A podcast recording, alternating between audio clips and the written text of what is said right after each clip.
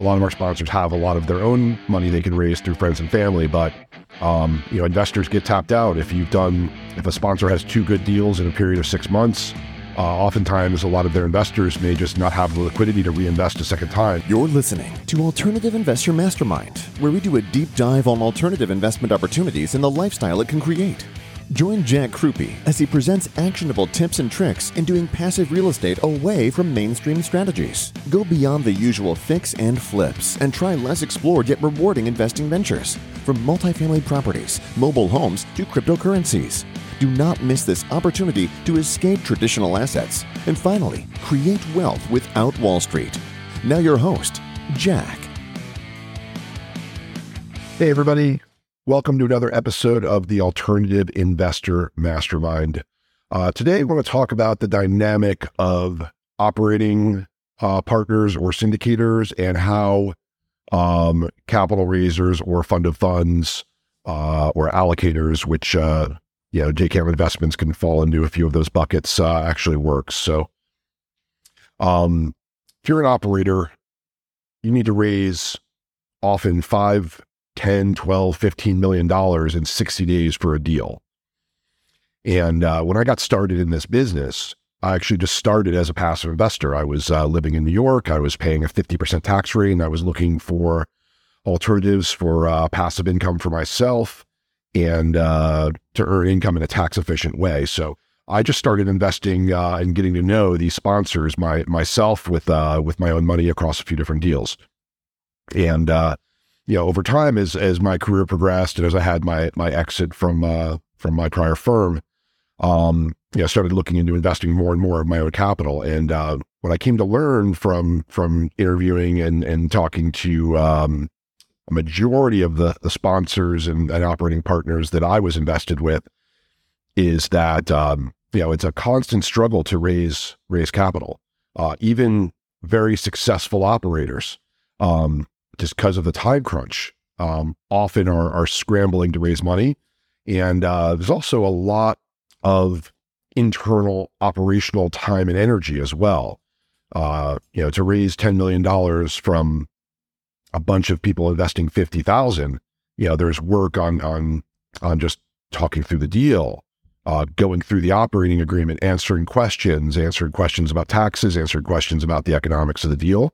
And it takes hours and hours of time to work with investors, even though it's, it's largely, I know for me, very enjoyable to do it, but uh, it, it is just uh, very time consuming. So, um, operators that uh, have investors who can write larger checks is obviously uh, more efficient for them. And because of that, they'll provide uh, better uh, financial incentives, know, which could be anything from a better profit split to lower management fees to a higher preferred return. And uh, ultimately, most uh, most of these investors, uh, you know, will value that and uh, will really provide incentives for those that can, uh, you know, write larger checks. Uh, there are a few firms that really try to do things on their on their own, but I think largely real estate is a team sport, and um, a majority of sponsors are very interested to work with um, anyone who could work together with them to uh, to raise capital. Now there is some uh, some legal ramifications as well. Um, it's actually uh, not allowed to just pay someone a referral fee for raising money, and um, you know that's why you know at JKAM you know we're um, I, I, sometimes use the term fund of funds, but I, I don't know that that's like the best uh, representation. It's really uh, we're really a co GP fund because we're at this point not just a passive investor. Um, you know, we may not be in the property manager office uh, uh, or swinging a hammer, but uh, when we uh, are are getting involved in deals, um, yeah, we're working in general from the start, from the time the building is about to go under contract to, uh, yeah, review the numbers. Uh, in some cases, advise on the structure, um, the optimal uh, preferred return, the optimal profit split, um, what's uh, fair in today's market, and uh, really how to position uh, the deal for uh, uh, for a base of investors. So for that, we're often uh, provided a piece of the general partner side of the deal, there's a lot that goes into being a general partner. Capital raising is certainly a big component of it. Um, also, there's uh, finding a deal. There's the property management side, the ongoing asset management side. Um, there's often net worth requirements that uh, um, you know are required by banks that um, you know of the of the people in the general partnership uh, need to have a certain uh, amount of net worth and also even just a certain amount of liquidity, uh, just money in the bank and stocks and bonds, as opposed to uh, um, you know real estate holdings. And a lot of operating partners are uh, um, not as liquid in stocks and bonds because they have all their money tied up in real estate deals. So uh, often having an extra partner that just has uh, uh, some capital in the bank, and this is not to personally guarantee. Uh, almost all of these loans are non uh, non recourse uh, loans, but um, know, with that said, if you're on the GP, if a deal fails, you're going to have a very difficult time getting another loan, regardless of if, if it's personally guaranteed or not. So, um, it, it's still uh, a very big commitment to sign on a loan, and in some cases, you you earn pieces of the GP for that. So, as far as some case studies, uh, we've been um, doing this for. Uh, I've been investing in these deals for years, but uh, JKAM formally has been doing this for uh, over two and a half years now. And um, you know, we've built a great network of operating partners. Uh, there's uh, over 15 groups that we've uh, you know made uh, co-investments with, and uh, most of them we've done multiple multiple investments, and uh, that's really across a broad amount of the southeast and the Sun Belt. we've invested in Augusta, Georgia, Jacksonville, Florida, Atlanta, Greenville, South Carolina, Charlotte, North Carolina, uh, we've done uh, Phoenix, Dallas, and Vegas uh, with um, a, a, number of complexes. Houston, which uh, we've just put a lot of content out. We really love Houston, and um, and then some uh, random markets in the in the Midwest as well. Uh, Dayton, Ohio. Um, you know, we're we're really opportunistic, and we really we really follow the sponsor first. And um, you know, each of these sponsors has typically um, you know one to three target markets and they're going to look at 200 plus deals a year and uh, likely find maybe two or three deals a year. And uh, of those 36 deals, uh, we get sent way more than 36. But you know, for the for simple math of the top 36, we may do 12 to 15 deals a year. So um, it really allows us, and uh, one of the benefits of not being a direct operator is, uh, you know, it allows us to see the best of the best and um, really be efficient with our capital as well. Um, you know, to be an operator, you might spend hundreds of thousands of dollars in pursuit costs uh, just to find that one deal.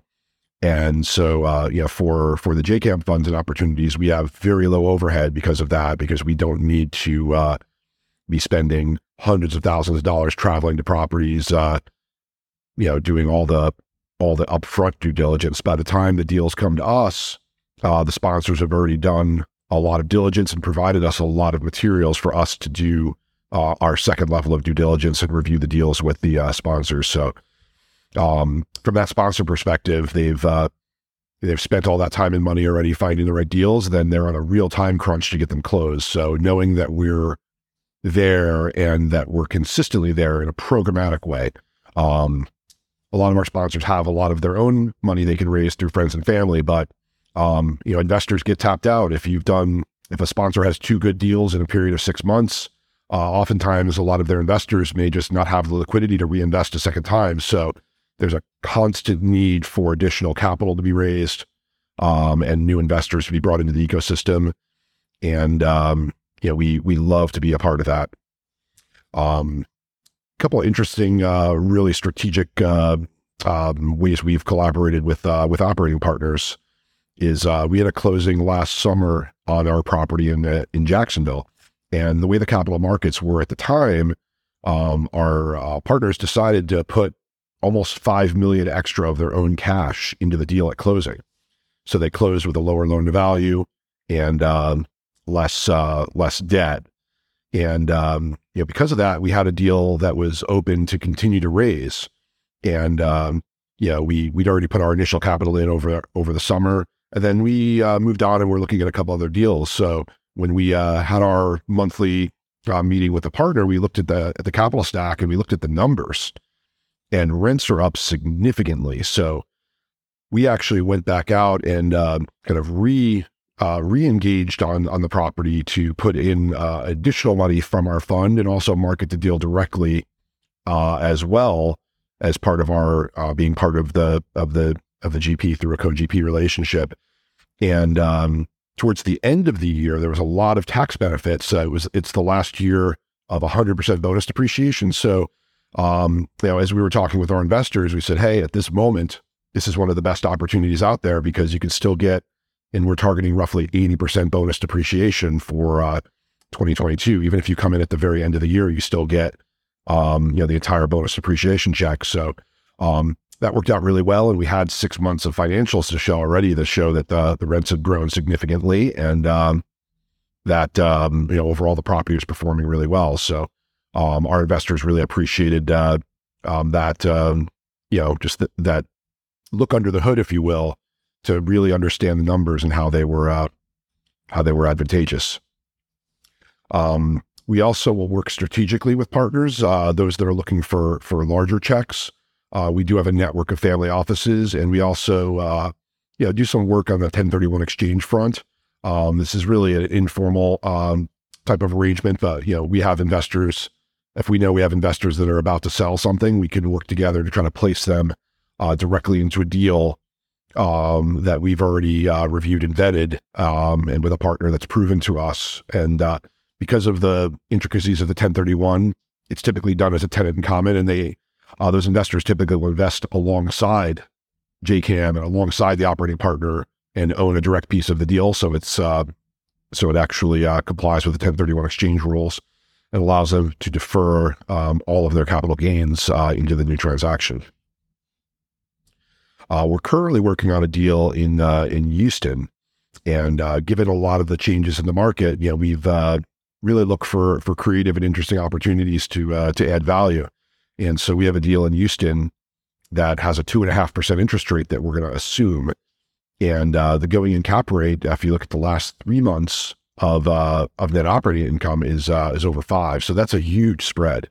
Uh, there's a term called negative leverage, and um, you know, in recent months, uh, really up until rates moved, uh, a lot of the properties were actually in a negative leverage situation, meaning you might have an interest rate of four or four and a half, and uh, a cap rate of four.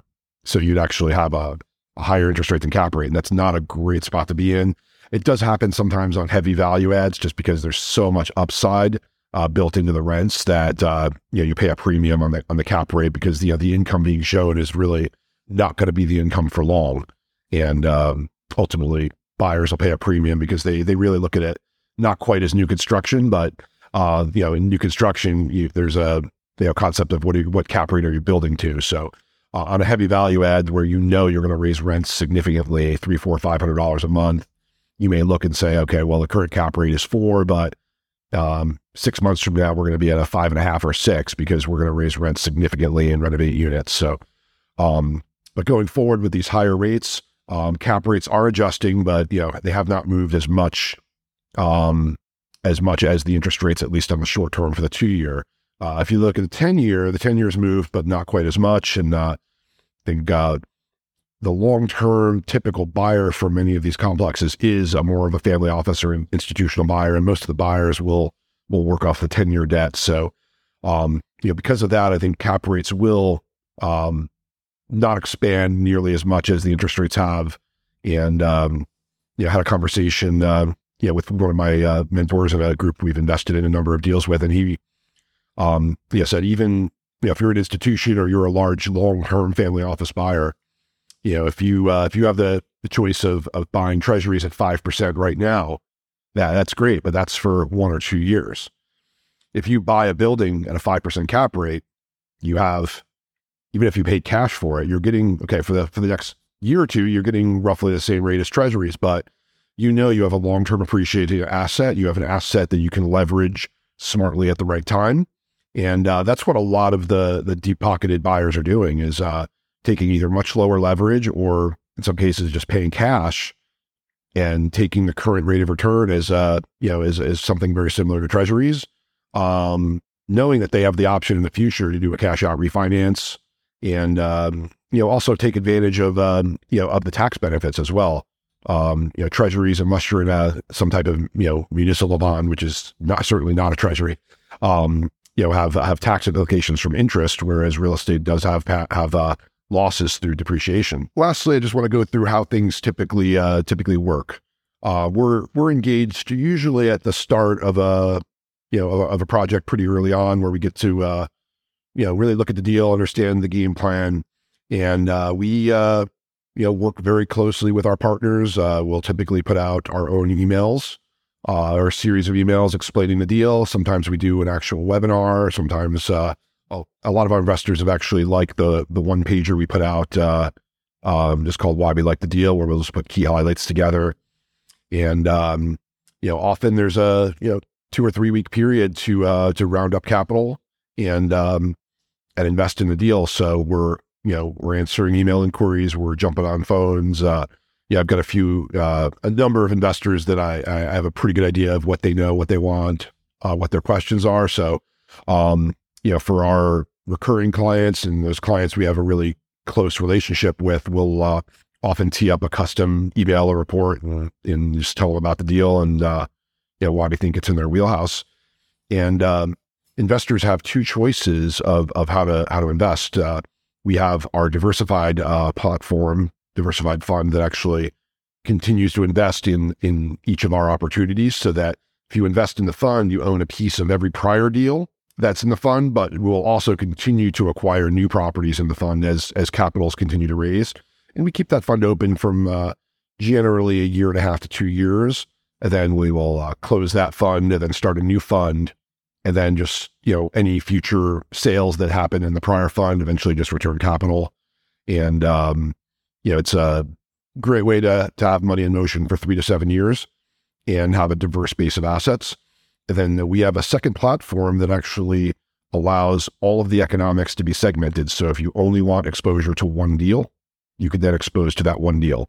Um, and then what those funds do is those funds will invest directly with the operator.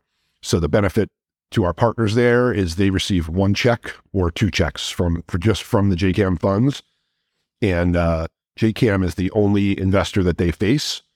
And so they only have to send one tax document to us. There's only one operate, there's one agreement to sign uh, per fund. And uh, they send, uh, you know, they'll send us one large check. And then if it's the fund, obviously, uh, the diversified fund uh, goes into the pool of the other investments. If it's the uh, direct deal platform, if we have five investors co-invested with us, we will, yeah, just disperse that money accordingly. And uh, you know, lastly, we're we're almost always getting preferential terms.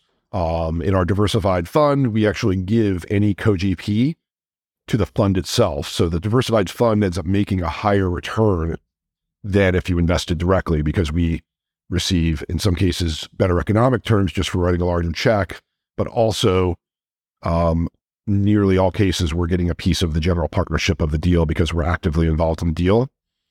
And then in our uh, direct deal platform, um, there's often uh, also preferential terms.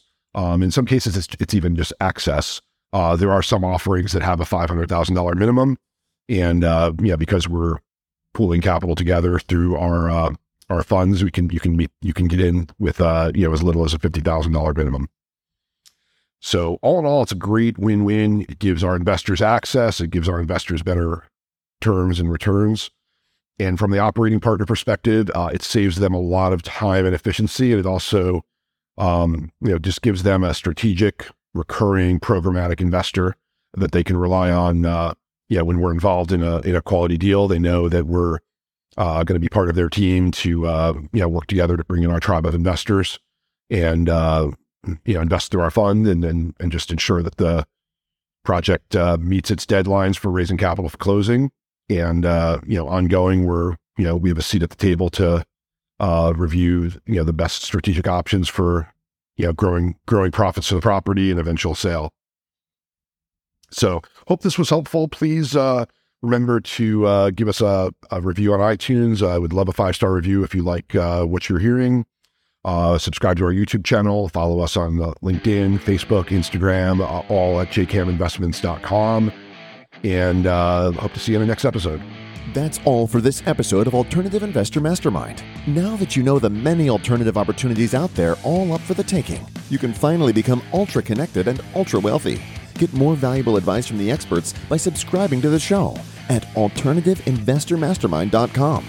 Become a winner in the world of passive investing today in alternative investment strategies. Thank you for joining us. Until next time.